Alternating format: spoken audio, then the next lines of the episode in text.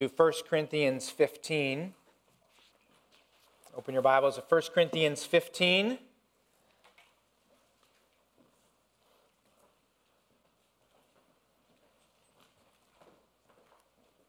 I want you to be aware that tomorrow I'm going to send an email out to the church, and it's a church survey.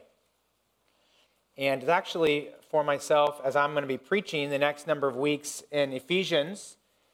I'm probably not going to start till not next week, but the week after that. But uh, it will help me as I'm preaching through that series. It'll be an eight week series, and it'll help me understand your knowledge and where you're at before we go into the series. And at the very end of the series, I will have a survey again that will conclude that. And so I'll send that out to you tomorrow. And if you are not one that likes to do things on the computer, I'll give you a copy of that next week in, on a piece of paper.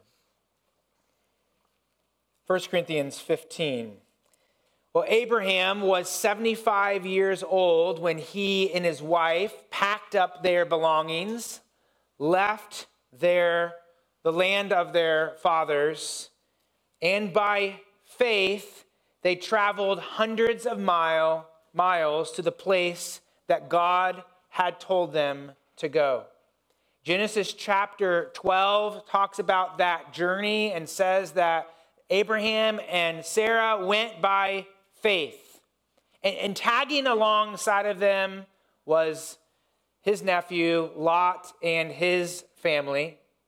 So Lot and his family, and Abraham and his family, they went to this place that God had called Abraham to go.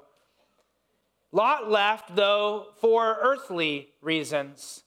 Lot came to this area, and Lot desired to be in the well watered plains. He eventually went to live in Sodom. Lot lived his life to gain more wealth, to live a more comfortable life. And the difference between Lot and Abraham was the reason why they did what they did. Abraham, he had faith in God. He went to a place that God had called him to go, a place that, that could have been dangerous for him, a place that was not, in human terms, guaranteed that it would be successful. But he went there trusting the Lord, and he trusted God. He had faith in God. What did he believe about God? What was his faith in God about? Well, Hebrews 11 answers that question, and it says Abraham had faith, Abraham believed and obeyed God because he believed that God had a better reward for him beyond the life that he was living. Abraham moved to a country that could be hostile and difficult because he believed that God had another country, a heavenly country, a city that he would go to after he died. Hebrews 11, chapter 11, verse 10 gives this reason why he was motivated to trust God. The scripture says that Abraham was looking forward to the city that has foundations, whose designer and builder is God. It says that Abraham and Sarah desired a better country that is a heavenly one. Therefore, God is not ashamed to be called their God, for he has prepared for them a city. Do you realize that the reason Abraham went to Canaan was because he was looking forward to going to heaven? Some people say, people, that person's so heavenly minded, they're no earthly good. First of all, it's a terrible comment because actually it's the exact opposite. The truth is, you can be no earthly good unless you are heavenly minded. You can be no earthly good unless you are heavenly minded. And Abraham and Sarah were heavenly minded, and so they obeyed God. Do you realize that what they pictured, what they viewed, what they, was, what they were promised was heaven as a city, as a country. A city has streets and dwelling places. There are activities and parks and gardens and eating and drinking and fellowship and laughter. And, church, do you realize that's heaven? Like this view in American Christianity that heaven's this bright, cloudy place is not in the Bible. That's not true. That's not how the Bible describes heaven. Revelation chapter 2. I'm not there, right there. There is. Revelation chapter 2, verse 7 describes uh, heaven as a paradise. The tree of life is there, it's in the midst of that paradise of God. So you have the old paradise, that's the Garden of Eden, that, that man and woman were kicked out of that garden. But God has prepared a new garden, a paradise. It's called heaven. The old paradise in the Garden of Eden, there were all kinds of trees and fruits and other foods and other wonderful creatures. And do you realize, church, that when we imagine heaven, we imagine paradise, we should be imagining this new Garden of Eden God has for us. Paul says in 2 Corinthians 12, 3, that he was caught up to paradise. The word paradise is a Persian word that comes from really this idea of the, the Persian gardens that they had in what we call modern day Iran. These Persian gardens were beautiful, expressive estates. They were kind of like walled off national parks. They included all types of plants and fountains and lakes and trees and places to recline and places to fellowship. Jesus told the dying thief on the cross he was saved and therefore that he would meet him that day in where? In paradise. Heaven is not a, a lower form, a lower bland form. No, heaven is a greater, more magnificent reality. Earth is the shadow, heaven is the true reality of paradise. Christ right now lives in a resurrected body and he walks and he talks and he lives and he rules from this place we call heaven. Revelation 21 describes when Earth's history is over. There it is right there. Earth's history is over. The scripture says, Then I saw a new heaven and a new earth so God creates a new universe, He creates a new earth. And I saw the holy city, the new Jerusalem, coming down out of heaven from God. So you have this new creation God makes, and heaven is this city. It's called the New Jerusalem, and it comes, heaven comes down, and literally it's the capital of the new earth. This is what God describes for our eternal existence. I mean, think about some of the most beautiful places on this earth. If I were to ask you, what are some of the most beautiful places, what would you, what would you say? Maybe you would consider something like the white sandy beaches of the Maldives with the clear crystal blue waters.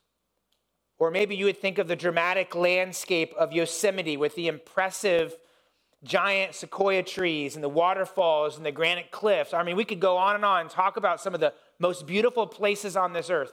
Think about this. If God has created this temporal earth in that way with that beauty, think about what his new creation is going to be like. Those natural beauties on this earth, they declare the glory of God and how much more so will the resurrected new earth God has for us? It will declare the res- it will declare the glory of God. The Bible teaches that we, like Sarah and Abraham, are to work on this earth, motivated by the fact that we soon will be with the Lord and we will be in that new city, in that new country where the scripture says, For we have no lasting city. Like you think about Los Angeles, and I'm sure at one time it was a beautiful city. Does anyone remember if it was a beautiful city? Well, it's definitely not a lasting city, but we seek a city. There is a city we seek. It's the New Jerusalem, it's heaven that is to come. And so that's where our hearts, our minds our focus. In fact, that word seek is the idea that we or eagerly desire, we long for, we, we want to put all of our effort into that thing which we love. You know, some people in this world, they love sports, some put all their effort into their job, some really enjoy entertainment, so their life is about watching the latest movies, and some people are materialists and hedonists and humanists. Love, they love power, they love money, they love sex, sex. They live for those things, they seek those things. The scripture says that we are to seek what? Not what the Gentiles seek. That's what they love. That's what they pursue. That's what they think is valuable. We are to seek first the kingdom of God and his righteousness. So we're to put our minds upon these things. Colossians 3:1. If you have been raised with Christ, seek those things, desire those things, long for those things that are above. Well, what's above? It's not just talking about spatially, it's talking about in glory. It's talking about in heaven. It's talking about that new Jerusalem that God has prepared for us. Seek those things which are above, where Christ is seated at the right hand of God. I want you to imagine a mom and early in the morning, she tells her children, Hey guys, we are going to go to the beach this afternoon. But you have some chores to do. Maybe you have some schoolwork to do, or you have some different things to do. And that idea of going to the beach in the afternoon, the reason she says that, it's supposed to be motivational. Is it motivational? I don't know. Does it work? It sometimes works. But you know, if you have a six year old in your home and they find out they're going to the beach at two o'clock, you know, if it's seven o'clock in the morning, guess what they're doing? Even if they have to do schoolwork and chores, they're getting their swim trunks on, right? That six year old's gonna be prepared to go to the beach, right? And, and the kids, hopefully, we motivated to do their schoolwork. The point is, because they have something they're longing for, they're seeking after, what they're doing right now will it prepares them for what's to come. We have something far better that we're seeking after, that we're longing for than this world. There's a city, there's a country whose maker and builder is God, where Christ, our Lord and Savior, reigns and lives. What I want to do this morning with this sermon is I'm really, right now, in the rest of the sermon, I'm trying to really build within you a desire for that heavenly country. To, to demonstrate the teachers or the, the scriptures teach that our work on earth must be motivated by that heavenly reward. Because we live in a world that has affliction. We have pains, we have difficulties, we have relationships that are, that are struggles in our, in our life, we have family issues, we have concerns, we wonder what's going to happen with this and with that. The scripture calls this in Second Corinthians chapter 4, verse 17. These are light afflictions, they're just for a moment. But the scripture also says that we don't look at those things which are seen, but we look at the things which are not seen. Because the things which are seen, the, the things of this earth, the, the politics, the material possessions, all those things, those are soon going to pass. But the things which are not seen, those things are eternal. And so, though we visibly can't see them, we perceive them. We set our hearts and our minds upon them we direct our attention every day to the heavenly realities we, we long for, we desire, we live, we're motivated by those eternal things that we can't see now, but soon we will. And in our text of 1 Corinthians, verse 35 through 47, we get a glimpse of one aspect of this eternal dwelling, and that is our future resurrected bodies. And verses 35 through 49, encourage us to labor for the Lord now, knowing there is a resurrection to come. So these verses put our minds upon this future resurrection and encourage us to labor now for the Lord, knowing that there's a resurrection to come. And you say, well, where's the aspect of our labor? Look down in verse 58. Because in verse 58, because verse 58 is the conclusion of chapter 15, and he's saying, think about all that you've learned about resurrection in chapter 15, and then conclude with verse 58 Therefore, therefore says, Consider all the things I've already taught you about resurrection. Therefore, my beloved brothers, be steadfast, immovable, always abounding in the work of the Lord, knowing that perceiving, putting your mind upon truths, knowing that in the Lord your labor is not in vain. So we labor now for the Lord, knowing there is a resurrection to come. What I want to do in this sermon is I want to I want to comfort those of you who have had loved ones that are believers in the Lord that have passed on. My desire in this sermon is to give you a longing, you a personal longing to be with Christ so you can have really the testimony and the words of Paul the Apostle can come out of your mouth where you say, to be with Christ is far better. My hope for this sermon is that you would have spiritual eyes, that you would see the eternal things so clearly that you say, I want to give my life to Jesus today, that you actually live your life for Jesus tomorrow, recognizing that what you do for the Lord now matters for eternity. And so I pray as we go into this that you will have that perspective and that heart, and I hope that it will minister to you in that way. And so, what should we know? What should we know about the future resurrection that can motivate you in your labor for the Lord right now? Well, first of all, know this know your earthly body will die. Your earthly body will die. Now, I'll put a parenthesis around this, and that is to say, unless Christ comes back in your lifetime. Okay? So if Christ comes back in your lifetime, you won't have a physical death. But for most of the population and for everyone that has ever lived since this time, they have had a time of death. So we should know this your earthly body will die. Look at verse 35. Paul writes, under the inspiration of the scripture, but someone will ask, How are the dead raised? with what kind of body do they come? So, if you remember in the previous weeks, Paul was correcting the church's wrong view of life after death. And so, we've talked about this the past couple weeks. Some in the church believe that after you die, that your soul continues on without your body. So there's no resurrection of the body. That was their view. So evidently they believe that Jesus died and rose again, but when we die, we won't have a resurrection. So Paul spent much much of chapter 15 dealing with that and really proving that yes, there will be a future resurrection of the believers and eventually even the non-believers at the very end of the great white throne judgment.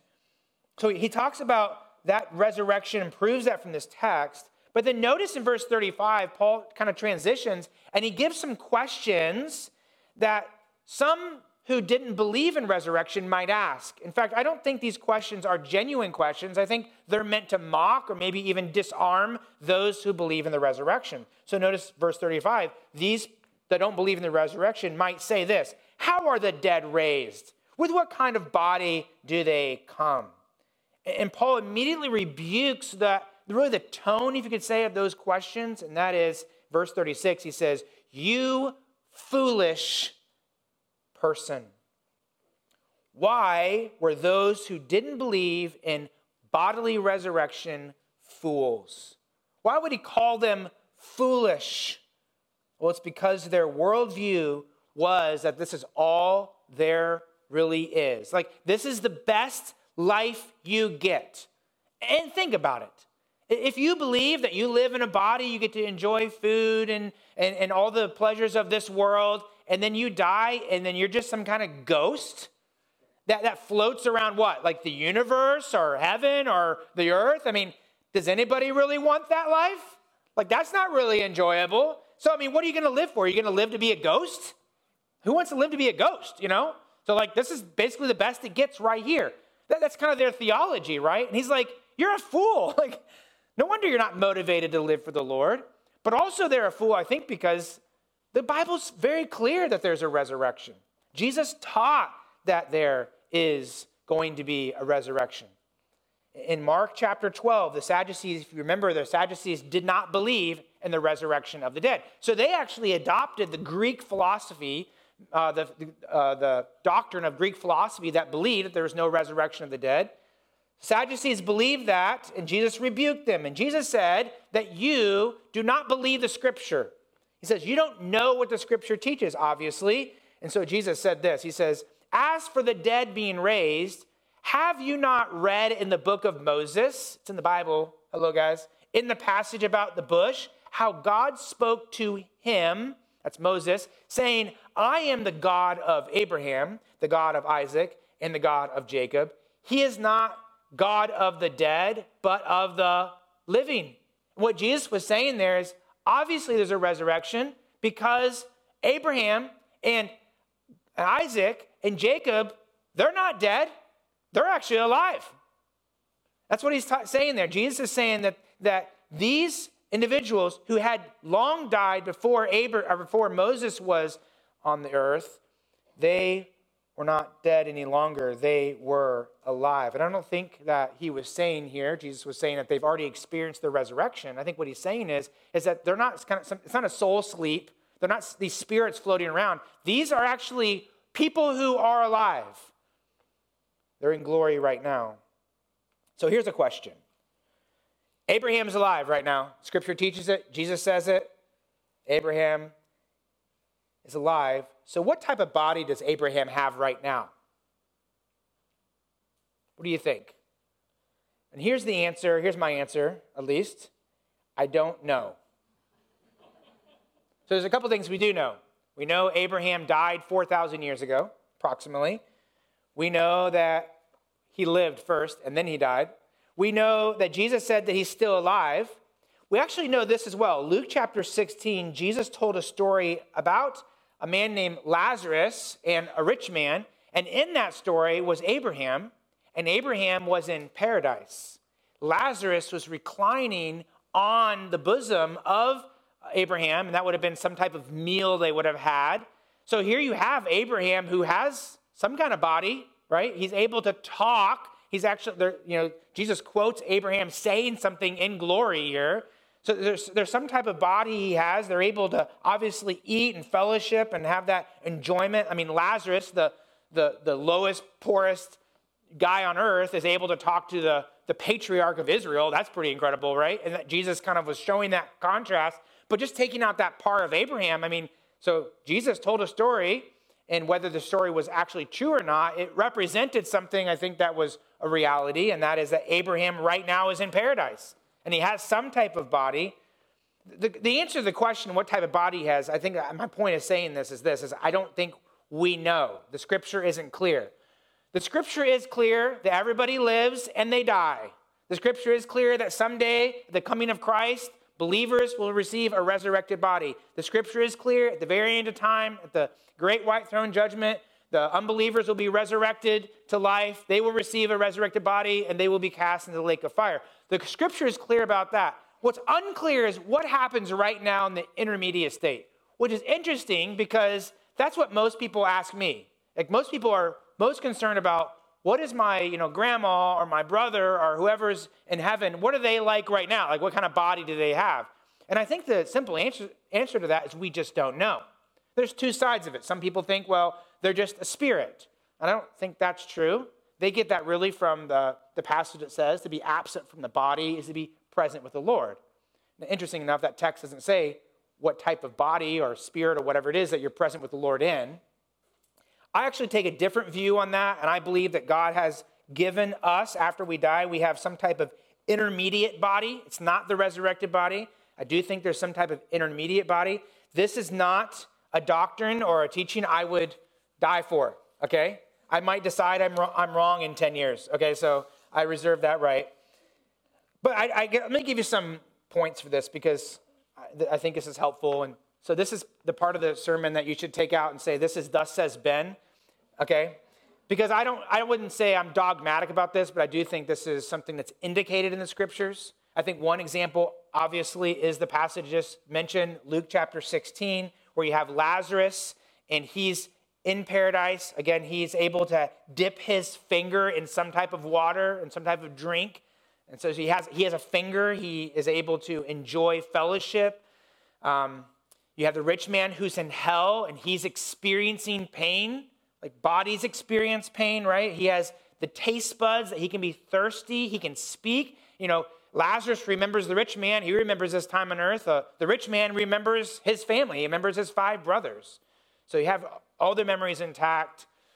In Luke chapter number nine, on the Mount of Transfiguration, you have Peter, James, and John. Remember that on that mount? And they saw two people who had long been dead, Moses and Elijah, and those men were standing before them, and they had some type of bodies. They were able to be recognized. In fact, evidently, Moses and Elijah knew what was happening on earth. I mean, they weren't like, Jesus, what are you doing down here, right? They were like, wow, you're about to go die and about to be resurrected. And they're having this conversation, and Peter, James, and John, they're like, oh, what's going on here? You know, let's build some tabernacles or whatever.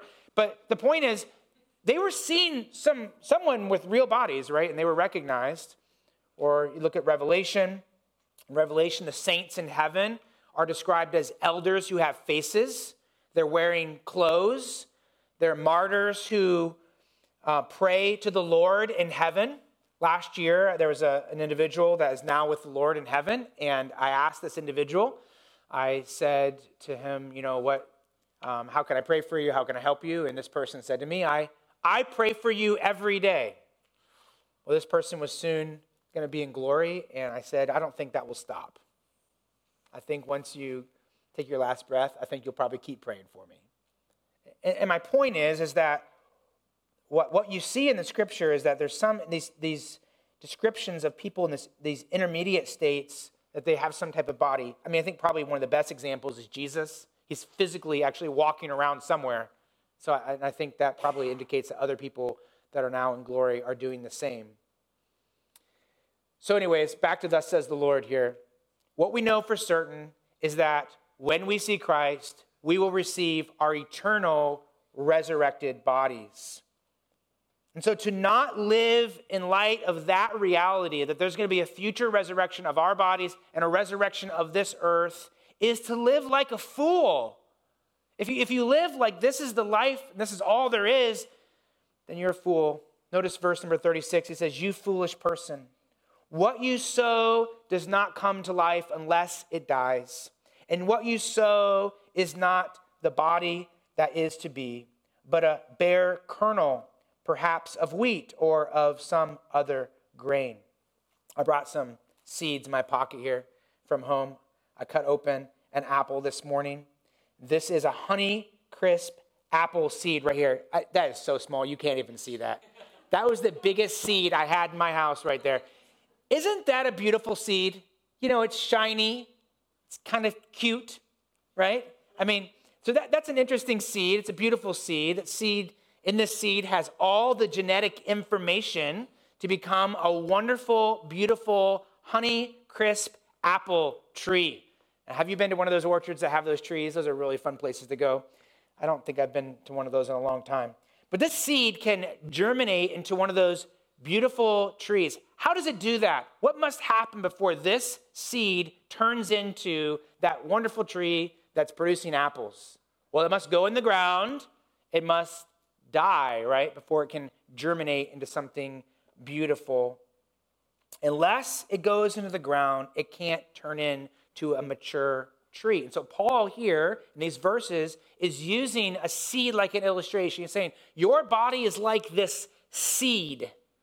Our earthly body has its own creative beauty. I mean, it, there's, I mean, you might look at this seed and be like, what's that about? But honestly, if you were to cut this open and look under a microscope and do all the stuff that you can do to, to see what's inside of it, it'd be pretty incredible, right? There's actually a lot of beauty and, and creative design in this, but there's something more wonderful that God has for this seed, right? And this seed can't experience the, the wonder of turning into a beautiful tree unless it goes in the ground. And that's what God's saying. Like you have a body, right? And you paint it up and you doll it up and all this kind of stuff. That's great. But your body is like a seed. And when it dies, if you're in Christ, God is able to bring it back to be something more wonderful, more beautiful than even the one that we have on this earth right now. So, what knowledge can motivate you in your labor for the Lord? Know this someday your earthly body, like a seed, will and it must die. Unless Christ comes back in our lifetime, each one of you in this room right now, you have a date that God has set, and it's the date of your death. And here's the reality you don't know when that's going to be. I mean, the reality is there could be someone in this room, and next week we have a funeral for you. And you could be young, you could be old. When I was in upper elementary school, I had a friend that I played. His name was Andrew, uh, Andy Hallbegger. We played together that summer. My brothers and I went to a gymnasium at the church that my dad was an assistant pastor, and we played basketball. And I can remember shooting half court shots and all that kind of stuff. I wasn't really able to hit the half court shots, but my brothers were. And he mowed the lawn for our church. Our, church, our families hung out. At the very end of that summer, he came home from vacation, got out of the car, so excited to go get the mail, isn't it? So he went to go get the mail. He crossed the street. When he crossed the street, got hit by a car, and he died. I can remember going to his funeral. I can remember seeing the casket and the picture of him up there. And I can remember thinking to myself, that could be me. Am I ready for that? And, and even the thought, and maybe someone even said this from the pulpit, is are you doing your best for Christ now? Because this could be you tomorrow. And it's with that reality that we must live every day of our life. It's, with that reality that we, we, we shepherd our children and we love our children. I think about that, that family, the Hallbegger family. They were godly people. We loved them. Our family was very close to them. But I think about that family, and I can imagine when they were at that funeral, the things that were going through their head. What were the conversations they had last? Did they prepare their son for eternity? He was a believer in the Lord, but did they prepare their son for eternity? I mean, I guess that's the questions that we should probably be asking ourselves. Like, are we doing everything we can to prepare our children, to prepare, to prepare our neighbors, to prepare ourselves for that reality? So, what knowledge can motivate you to labor for the Lord now? Know your earthly body will die, and know your resurrected body will still be you in a distinct, glorious form. So, look at verse 38 Scripture says, but God gives it, and the it there is the seed of our body on earth. So our earthly body, God gives it a body that's a resurrected body, as He has chosen. To each kind of seed, its own body. The seed of an orange tree produces a body, a, a tree of an orange tree. The seed of a sunflower grows into a body, a plant that God has chosen for it to have.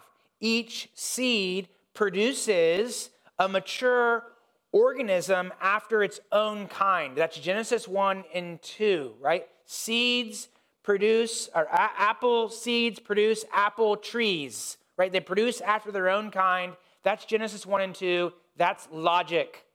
Unfortunately, our schools aren't teaching that logic these days, right? But, but the scripture teaches that, and this is a great illustration for us as well. I was thinking about this apple seed right here. This is a golden delicious. No, this, no, this is Honeycrisp. And this is a Honeycrisp. Then we also have golden delicious. You like that? Which one's your favorite one? What's interesting is both the apple seed for the golden delicious and for the Honeycrisp, they're both apple seeds, but they're, they're different, aren't they? Like they actually will produce different trees.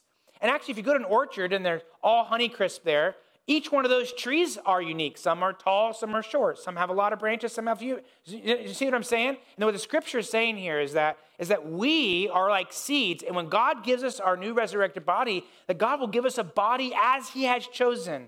It will be distinct. Even our bodies right now, they're, they're unique. Isn't it amazing? You can just look at a sea of people. I look at all these people out here, and all of you are so different in so many different ways. And that's part of God's creative design, isn't it?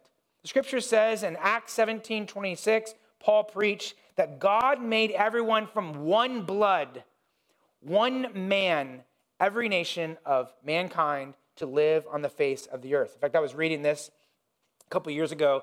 2018, Yahoo News. I wouldn't recommend that news, but I figured I'd pick a liberal one so you could see this was something that even they report.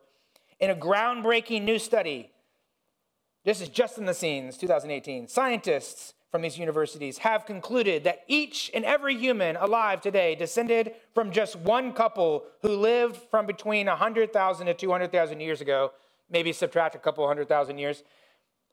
It's like, that's new. Well, actually, God's been teaching that for a long time. God created two people. And from that, God has given us a diversity of humanity. You have dark skin and light skin. You have tall, you have short. You have skinny, you have big boned. Right? I mean, there's so many different varieties of people. Isn't that wonderful? And, and, and I think actually, the, the idea out there of that there's discrimination is actually kind of built in the idea in the heart of pride. Because the fact is that if you look at someone else and you think that you're better than someone else because of how God created you, how much pride is that? Like you're a unique creation by God. Like you're special. And that's wonderful. And that person's special as well. Therefore, we should never boast in ourselves, in our beauty, in our athleticism, in our intelligence, right? Our boast must only be in the Lord. And we must never look at another creature, another human being, and say, I'm better than them because God made me different. No, actually, that's a celebration of the glory of God. When you see a sea of people and they're so different, you, could, you should look at that and say, Glory to God for how He made us different and distinct. And that's what this text is speaking about. It's saying that your body's like a seed, and, uh, and we're all different, but when God gives us that resurrected body, you will still be you. So you're not going to be a completely different person. It's not like you're going to look in the mirror in heaven and be like, who is that person? Are you're going to be like, I don't even know who I am. You don't have amnesia, right? You are still you, but in a glorified form. And that knowledge should motivate you. Notice verse 38 down through verse 42. But God gives it a body as he has chosen, to each kind of seed its own body. So then he uses these illustrations. Not all flesh is the same. There is one kind for humans another for animals, another for birds, another for fish. There are heavenly bodies and earthly bodies, but the glory of the heavenly is of one kind, and the glory of the earthly is of another. There is one glory of the sun. There's another glory of the moon. I mean, think about the sun and the moon, how wonderful they are, but they have their distinct glory, uh, their distinct attributes that bring glory to each other and ultimately glory to God. It says another for the glory is the glory of the stars. Think about all the different types of stars there are out there, and each of them have their own unique attributes, their own unique glories. For star differs from star in glory. So it is, this is an illustration of the resurrection of the dead. Each person is unique on earth, but even more so when God gives you your resurrected body, you will have a special glory that God will give you. A distinct splendor will resonate from your body to the glory of God. And think about that. How should that knowledge affect us now? I mean, the fact is that you're going to have a new body. How should that affect you right now? I don't think it means that we say we shouldn't take care of our bodies now. But I think it's probably the opposite. I probably should take care of my body. I should take care of my body because God has given me this body, right?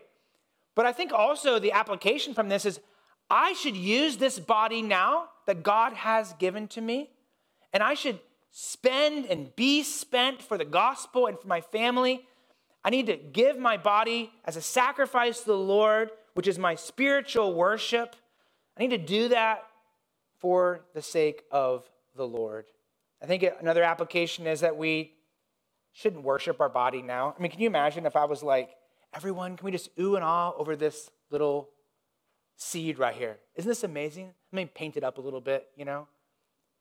No, you probably would wait until we turn it would turn into a tree, right? And then we'd say, oh, wow, it's an amazing apple tree. We can be so vain, though, about ourselves, can't we? Beauty on earth is not found in a person who has the perfect Instagram picture, right? With no flaws and size zero jeans or whatever it is. Beauty, most beautiful people on earth are those who have their faces shine forth the joy of the Lord. Right? I, I've seen people who have gone through some of the most traumatic things physically, and they have a smile on their face, and you see Christ, and honestly, you think, that's beautiful. And I've seen people who we might say in our world are the most beautiful people on earth, and they're nasty, they have terrible attitudes, they're stuck up, and honestly, they're not very beautiful at all, are they? Charm is deceitful, beauty is vain. A woman who fears the Lord, she is to be praised. And so the, the world's view of our body is that it's for me, it's for my pleasure, it's to boast in myself. Food's for the stomach, stomach's for food. But God counters that and says, no, the body is the Lord. So your body is not yours, it's the Lord's. And so let's present our bodies to the Lord and use it for his service. So, what should we know? Know that your resurrected body will still be you in a distinct, glorious form. And then, last of all, your resurrected body will be a body like Christ's. So, what should motivate us is to think that there will be a day when I will be resurrected with the Lord. I will have his a body resurrected much like his. Look at verse 42. So now he describes this resurrected body. So you, you're trying to imagine right now what your body's going to look like in heaven. Okay, so go ahead. You can imagine it right now. Verse 42. What is sown, so that's the seed of our earthly body dying. What is sown is perishable, so your body will die. What is raised, so when you're resurrected by the Holy Spirit, the second coming, is imperishable. So, imperishable means that your body will never die, it's incapable of being destroyed. So, your resurrected body will never be able to die, it will never get sick. Like, you know, there's no masks in heaven, okay? We don't have to wash our hands every 10 minutes to make sure we don't get germs. There's no danger like that. It's imperishable. Verse 43 it is sown in dishonor. So our physical bodies now are sown in dishonor. It's raised, or our next body, a resurrected body, will be raised in glory. So it will be a, a beautiful, glorious body. In other words, you're going to look good. But it's not for the praise of you. It's what? It's for the praise of God. People won't look at you and say, wow, look at you. They're going to say, wow, God's amazing. Glory be to God. Notice verse 43 it's sown in weakness, it's raised in power. So your resurrected body will be powerful. What does that mean? I mean, will I get to have the athletic ability that I've always wanted to have? Maybe. I don't know. I think probably it means when we're on the new earth and we go for a, a hike with the Seamers that we're not going to have to take too many breaks, right? We're going to be able to go on. Our bodies will be powerful, they'll be strong. Verse 44 it's sown a natural body, it's raised a spiritual body. If there is a natural body, there is also a spiritual body. A spiritual body doesn't mean you're a spirit. What does that mean? Well, spiritual body means that you have been given a body by the Holy Spirit at the second coming of Christ. So you've been given a body by the Holy Spirit, and your resurrected body is fully controlled under the power of the Holy Spirit. It means the Spirit controls your body. You have a body given by the Holy Spirit. It's a spiritual body. And he goes on to explain that in verse 45 as it is written. So he quotes Genesis chapter 2, verse 7. The first man, Adam, became a living being. The last Adam became a living spirit. Adam was made of the dust of the ground, and we are made in the image of Adam. Jesus is the man from heaven, and we will be, or we have, we will be made into the image of Christ. And so he says that in verse 46. But it is not the spiritual that is first, but the natural. So let me back up and actually explain this. So what he's talking about here is when Adam was made, God made him out of the dust of the ground. Then God breathed into him the breath of life, and he became a living soul. So there was the natural, then he became, had the spirit put within him, and he became a living being. And so what he's saying here in verse 46 is it not that the it's not that the spiritual is first, but the natural and then the spiritual.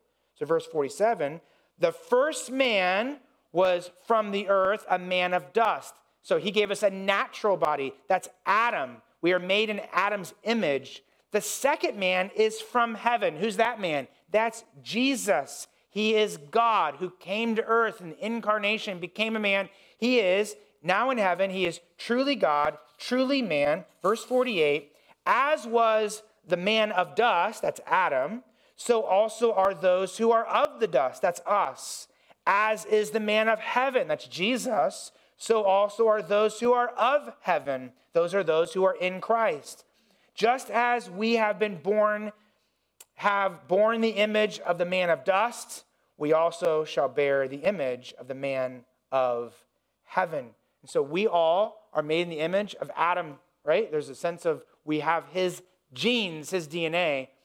Those who are born again, our bodies will be recreated, we'll be reconstituted in the image of Christ. We'll be like Christ. And so the scripture says, we, we know that when he appears, that's Jesus, we shall be like him, for we shall see him as he is. So when we see Jesus, he will transform our bodies by the power of the Holy Spirit to be like his body.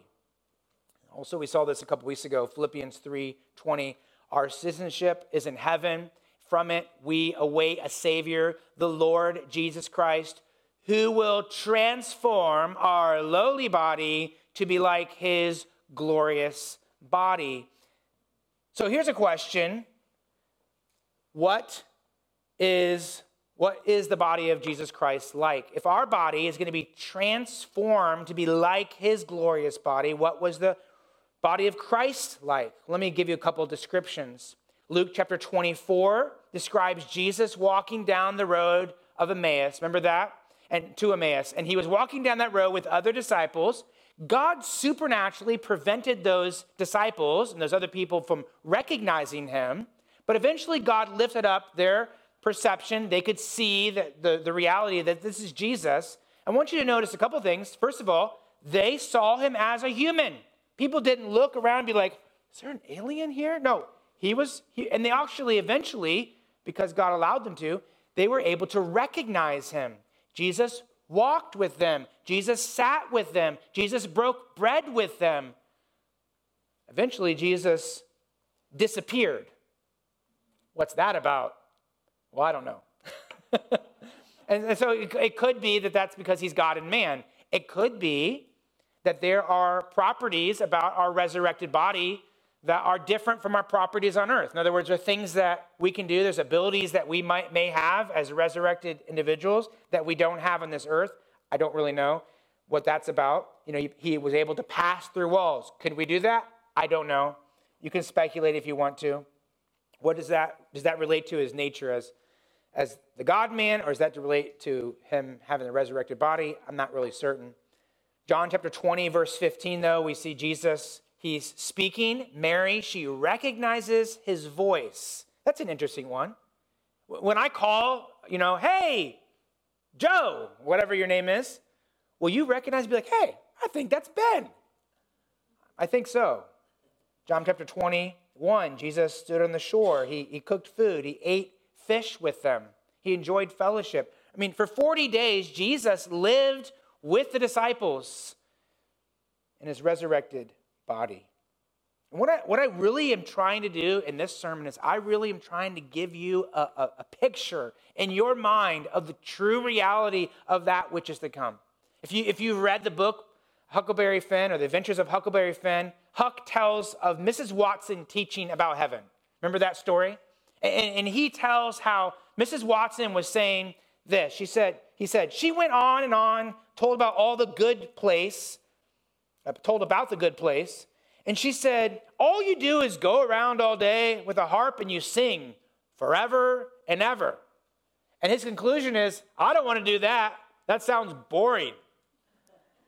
He's like, I want to be with my friends, so I'm glad I'm not going to heaven. And honestly, the reality is, I think many people teach about heaven in that way.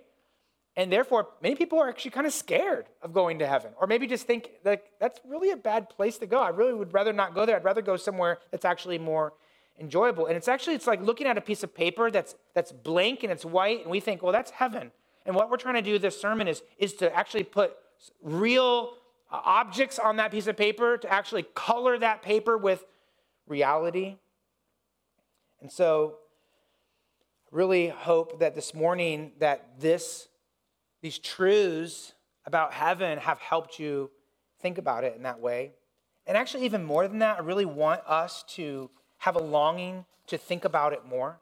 Not not just during this, you know, hour or whatever we have here as a church where we put our mind upon heaven, but every day we're setting our minds on things which are above. C.S. Lewis observed this. If you read history, he wrote in Mere Christianity, you will find that Christians who did the most for this present world were those who thought the most of the next. Jonathan Edwards wrote this resolution in his 20s resolved to endeavor to obtain for myself as much happiness in the other world as I possibly can. Let me end with this last story. In the 1600s, there was a pastor named Richard Baxter. He was a pastor uh, England, in England, and he was plagued with physical weakness. I mean, he was in constant pain. He had a constant cough. He had bleeding from his nose on a weekly basis. He had daily migraines, digestive ailments, kidney stones, and gallstones. Now, some of you in here be like, oh, I think I have some of those too. Okay, so then you can relate with him.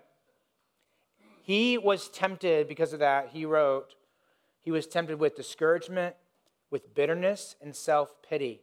And honestly, probably no one would have criticized him if he would have said, I quit. I just got to stay in bed all my life. But actually, he did the opposite. Richard Baxter worked harder than probably most preachers of that day. And why did he do that? Why did he, he stay in the pulpit, keep preaching? Why did he keep visiting people in their homes? Why did he keep ministering? Well, he wrote this this is what he wrote as the answer for that. A life still near to death did me possess with a deep sense of time's great preciousness. Still thinking I had little time to live, my fervent heart to win men's souls did strive. I preached as never sure to preach again, as a dying man to dying men. It's, it's the reality that soon I will die. God has something better for me to come. And so I'm going to live my life today, no matter how I feel, no matter what's going on, I'm going to live for that day. Labor for the Lord now, knowing there is a resurrection to come. I mean, is that your heart? As a dying man, as a dying man, as a dying woman, as a dying child, as, as someone who knows that my life is soon going to end, to dying people. That was his passion, that was his heart. And oh, church, how we need to live in the reality of resurrection. Let me ask one last question How should the reality of resurrection change your life today? If you're without Jesus Christ, I hope and pray it will cause you to realize you don't have much time left. And today is the day to look to the Lord Jesus, confess that you're a sinner, and believe that He's the only one who can save you. And for us, church, it should change how we spend our time. It should change how we view people. It should change how we spend our money. It should change how we live our life. Labor for the Lord now, knowing there's a resurrection to come. My brothers and sisters, be steadfast immovable, always abounding in the work of the Lord, knowing this your labor is not in vain in Him.